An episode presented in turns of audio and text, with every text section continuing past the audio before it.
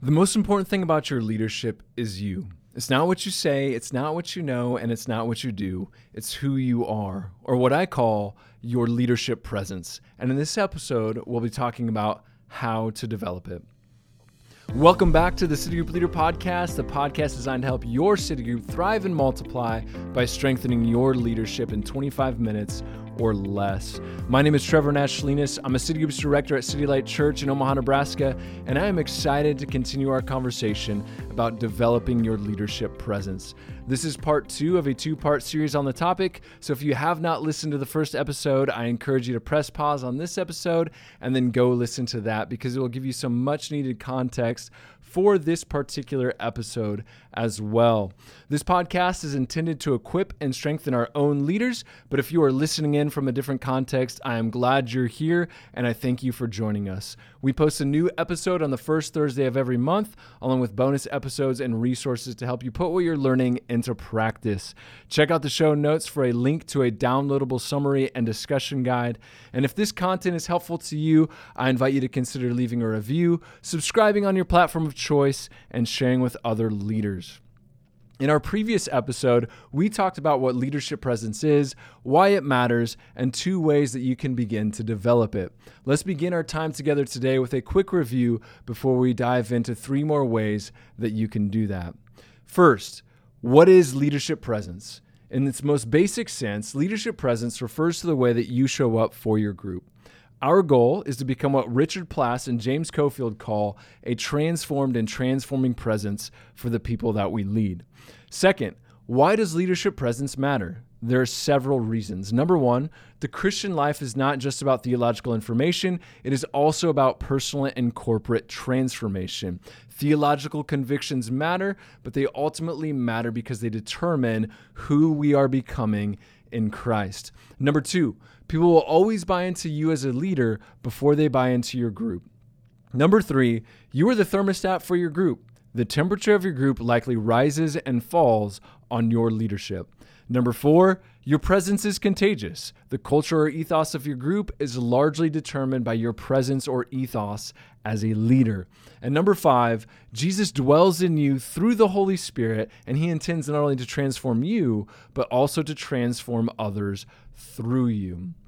So, how do we develop leadership presence? There are five ways. Number one, find somebody who has good presence and emulate them. Number two, discover how you show up.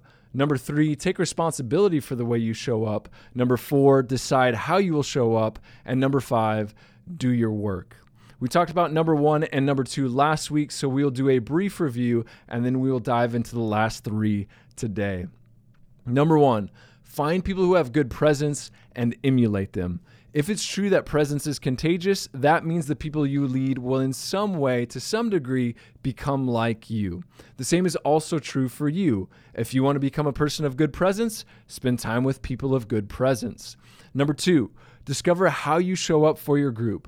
You can do that in a number of ways, but here are three simple ones through personality profiles, through 360 degree feedback reviews, and through self evaluation or reflection. That brings us to new content for today's episode, and I'm going to give you three more ways that you can develop your leadership presence. Are you ready? Good. Let's dive in. Number three, take responsibility for the way you show up. If the second step toward developing your leadership presence is to discover how you show up, then the next step is to own the way that you show up. It does you absolutely no good to discover who you are and what you are like if you're only going to deny, minimize, or complain about what you are like. If that's the way you're going to respond to what you discover, your leadership is only going to get worse, not better.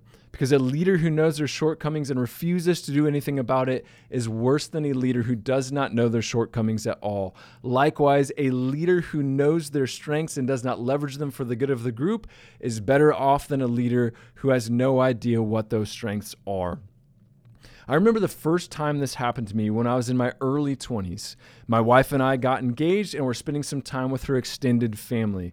One of her family members was trying to describe what one of their coworkers was like by comparing that coworker to me. She said, and I quote, Well, he's kind of like Trevor. To which I, of course, said, What do you mean by that? And her response was, Well, you know, kind of harsh. Ouch! Now, I am by nature a direct person, and up until that point, I considered my straightforward communication style to be a strength.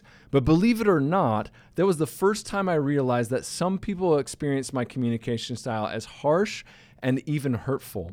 When I am at my best, my communication style is very clear and compelling. When I am not at my best, my leadership communication style can be harsh and hurtful. But then I made a huge mistake. I denied and minimized the vulnerability of my leadership style. I blamed my wife's family member for being too sensitive. I minimized behavior as though it wasn't that bad, and I complained about her comment being unfair. I brushed her off, and my leadership suffered because of it. It took 10 more years and complaints from dozens of other people before I realized that she was right. And it wasn't until I took responsibility for my presence that my presence actually began to change. Because you can't change what you won't own. If you want to develop your leadership presence, you need to take responsibility for your leadership presence. When you discover something about yourself, don't minimize it, deny it, or complain about it. Own it. So, if you want to develop your leadership presence, discover how you show up, and then take responsibility for the way you show up. Those are the second and third ways to develop your leadership presence. Here's the fourth. Number four, decide how you will show up.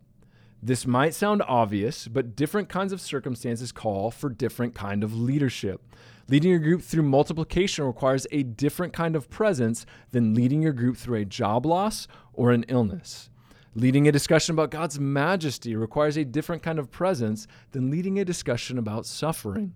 Leading conflict resolution requires a different kind of presence than leading a birthday celebration. The kind of presence that your group needs will differ depending on the circumstances of the group and the people in the group. At times, you will need to be enthusiastic and visionary. At other times, you may need to be compassionate and sympathetic. And still, at other times, you may need to be courageous and wise. Now, that's going to look different for different personality types and giftings, but the point is that there will be times when your presence needs to adapt and grow to the people in your group or to the circumstances that your group is facing. There's nothing worse than a leader who is being obnoxious and funny in a moment that requires sobriety and seriousness, or a leader who is being serious and sober in a moment that requires levity and laughter. I remember one small group that I was leading several years ago when a gal in the group started to talk about the difficulties of infertility. The room got silent, everybody got tense, and she started to cry. I had no idea what to do in that moment, so I did the absolute worst thing possible. I ignored her and I moved on with the discussion. That moment called for a patient, compassionate, and com- courageous presence but I instead led with fear and self preservation. I walked away feeling stupid, and she walked away feeling very hurt. That's called leadership incongruence, and it will undermine your leadership presence faster than almost anything else. Effective leaders, on the other hand, have what's called leadership congruence. They match their presence to the moment. And you can do that by asking one simple question What kind of presence does this moment require of me? Asking that question allows you to do two things. First, it focuses your leadership on the needs of the people that you are leading rather than your own preferences or insecurities as a leader. And second, it allows you to bring the right kind of presence to the moment by reverse engineering the kind of presence that you need to bring to the moment. If you're unusually gifted or intuitive as a leader, you might be able to do that in real time. The rest of us are going to have to give it a little bit of thought before we actually walk into a group that week. Now, if you happen to find yourself in the moment needing to have that kind of presence, you can do that by slowing yourself down, giving your mind a moment to catch up to what you're experiencing, and then intentionally thinking about what needs to happen. Chances are that if you're not prepared or inexperienced, that will feel a little bit awkward or clunky. But it's better than what I did in the story I just told you. You can also do this in advance by just taking five, maybe 10 minutes in your preparation time before group to think about the topic, the circumstances that your group is facing, and maybe the people who are in that room. And then working backwards from there to ask yourself, what kind of presence do I need to bring to this particular gathering for the people who are in the room? That allows you to anticipate my, what might happen that night and then to choose your presence accordingly. What kind of presence does this moment require of me? That simple question will help you determine how to show up in a given situation. So here's number five do your work. Up until recently, I met with a counselor every month for the better part of about five years. We talked through everything from my childhood wounds and my present insecurities and struggles to my personal failures and career ambitions. On occasion, my counselor would refer to the importance of what he called doing your work. He'd say things like, You know, Trevor, you can't shortcut doing your work. Or, No one else can do your work for you, Trevor. Or maybe perhaps, You might have to do your work on that one, Trevor. That language isn't common in most leadership circles, but it's a phrase I hear all the time in the counseling world. And it's a shorthand way of uh, encouraging someone to reflect on, emotionally process, and address the events, circumstances, and relationships that have shaped who they are and how they inhabit the world. Or what one leader called working through what you've walked through. The thinking behind this concept of doing your work goes something like this Whatever you do not work through will interfere with your leadership presence. Whatever you don't work through will interfere with your leadership presence. Why? Because in order to become a transforming presence, you need to be a transformed presence. There's way more that could be said about that than we have time for in this particular episode or podcast, but let me just say this. Doing your work means learning to see your story in light of the gospel story. The more your life is defined and shaped by the person work of Jesus, the more transformation you'll experience. The more transformation you experience, the more you will become a transforming presence for the people you lead. For example, I recently went through a really hard season of life and ministry. It was so hard that I hated myself and I wanted to quit ministry forever. During that season, I got really down on myself. I got really stuck in my own head, and my thoughts began to spiral downward about myself and about other people. And it majorly impacted negatively my leadership presence. I simply could not be a transforming presence for other people until I processed and addressed that part of my story in the gospel. If you want to develop your leadership presence, you simply have to do your work. There's absolutely no way around it. Uh, a faithful treatment of this particular topic is way beyond the scope of this podcast, but I'll give you a few tools that have been helpful for me to help you get started as well. A fair word of warning if you're going through average leadership stuff that you are trying to process, you can totally do this on your own or with a friend. But if you are processing trauma, I highly encourage you to find a professional who can help you, maybe a Christian therapist or counselor or your local pastor because there are some things that you need help processing. You simply cannot do it on your own. But here are the tools that I've used and I'm confident will be helpful for you. The first is to create a leadership map. Identify the key moments in your life that have shaped who you are for better and for worse, and then identify the impact that they've had on your leadership. Number two, conduct a daily review. Take just 10 or 15 minutes at the end of every day to reflect on your interactions with other people. Celebrate what went well, those moments where your presence really made a difference for somebody else, and maybe process or learn from those moments when uh, your presence could have been better. Taking just a few minutes every single day to pause and reflect on your experiences can go a really long way in helping you develop your presence and in processing the things that you experience on a daily basis so they don't build up and become something bigger over time. Number three, apply the gospel to your own story. Take time to regularly consider the gospel truths that you need to believe in order to become a transformed and transforming presence for other people. Identify your characteristic idolatries, your characteristic unbeliefs, and the impact that it has on your leadership and your relationships. And then keep that in mind as you regularly practice repentance and faith, coming before the Lord to worship Him alone and to trust in Him alone. And number four, seek professional help if you need it. No one can do your work but you, but that doesn't mean that you have to do your work alone. Like I said, in most cases, a friend or a mentor will do just fine, but there are some areas of your life that are just worth processing with a trained professional who does this for a living. Monthly counseling has probably been the single most impactful thing on my leadership presence, and I cannot recommend it enough. There's absolutely no shame in that, particularly if you're going to somebody who accurately knows how to apply the gospel to your life and to your story. But however you go about it, make no mistake, if you want to develop your leadership presence, you're going to have to do your work. Let's review. There are five ways that you can develop your leadership presence. Number one, emulate somebody who has good leadership presence. Find people you want to become like and simply spend time with them. Number two, discover how you show up. You can't change what you don't know.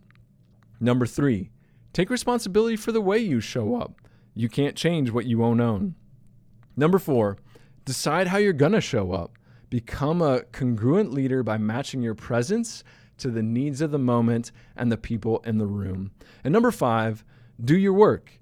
You have to work through what you've walked through. Let me say just one more thing, and then I'll give you some application questions. Some of you are listening to this episode and you are feeling inspired and empowered. This episode has given you a brand new category for leadership that you didn't have before, and you are ready to get out there and to become a transforming presence for the people that you lead. That's great. I'm so excited for you. This has been one of the most transformational co- topics and categories of leadership in my entire life, and I'm confident that it is going to be a blessing to you and your leadership as well. But don't stop at just listening to this episode. Download download the discussion guide and put what you're hearing into practice. It will do you absolutely no good if you listen to it, you get excited about it, and then you do nothing with it. Some of you, on the other hand, are listening to this and you're feeling like this is just one more thing that you're failing at as a leader. If that's you, please, please, please, please, please, please do not walk away from this episode believing that lie. You are not justified because of who you are or because of what you do. You are justified because of whose you are. You are qualified to lead not because of who you are or what you do, but because of Jesus, who he is, and what he's done for you. So please hear this episode as an invitation to experience more of his transforming grace and power in your life, and not as a means to measure your leadership worth. Okay, now for some application questions. What excuses do you tend to make for your leadership? And what would it look like for you to take responsibility for your leadership instead? Number two, what kind of presence does your group need from you right now? And what steps will you take to bring that kind of presence to your group? And number three, what work do you need to do as a leader in order to become a transformed and transforming presence for those you lead? That wraps up another episode of the City Group Leader Podcast. Thank you again for joining me for today's episode. If this content was helpful for you, would you please do me a favor by rating and reviewing the podcast and sharing it with other leaders? That will help us strengthen the leadership base in our own church as well as strengthen the broader church also. As you go, remember the most powerful thing about your leadership is Christ in you. God has chosen you to lead your group, and because Christ is in you, you have absolutely everything you need to lead it well. So get out there and become a transformed and transforming presence for the people that you lead.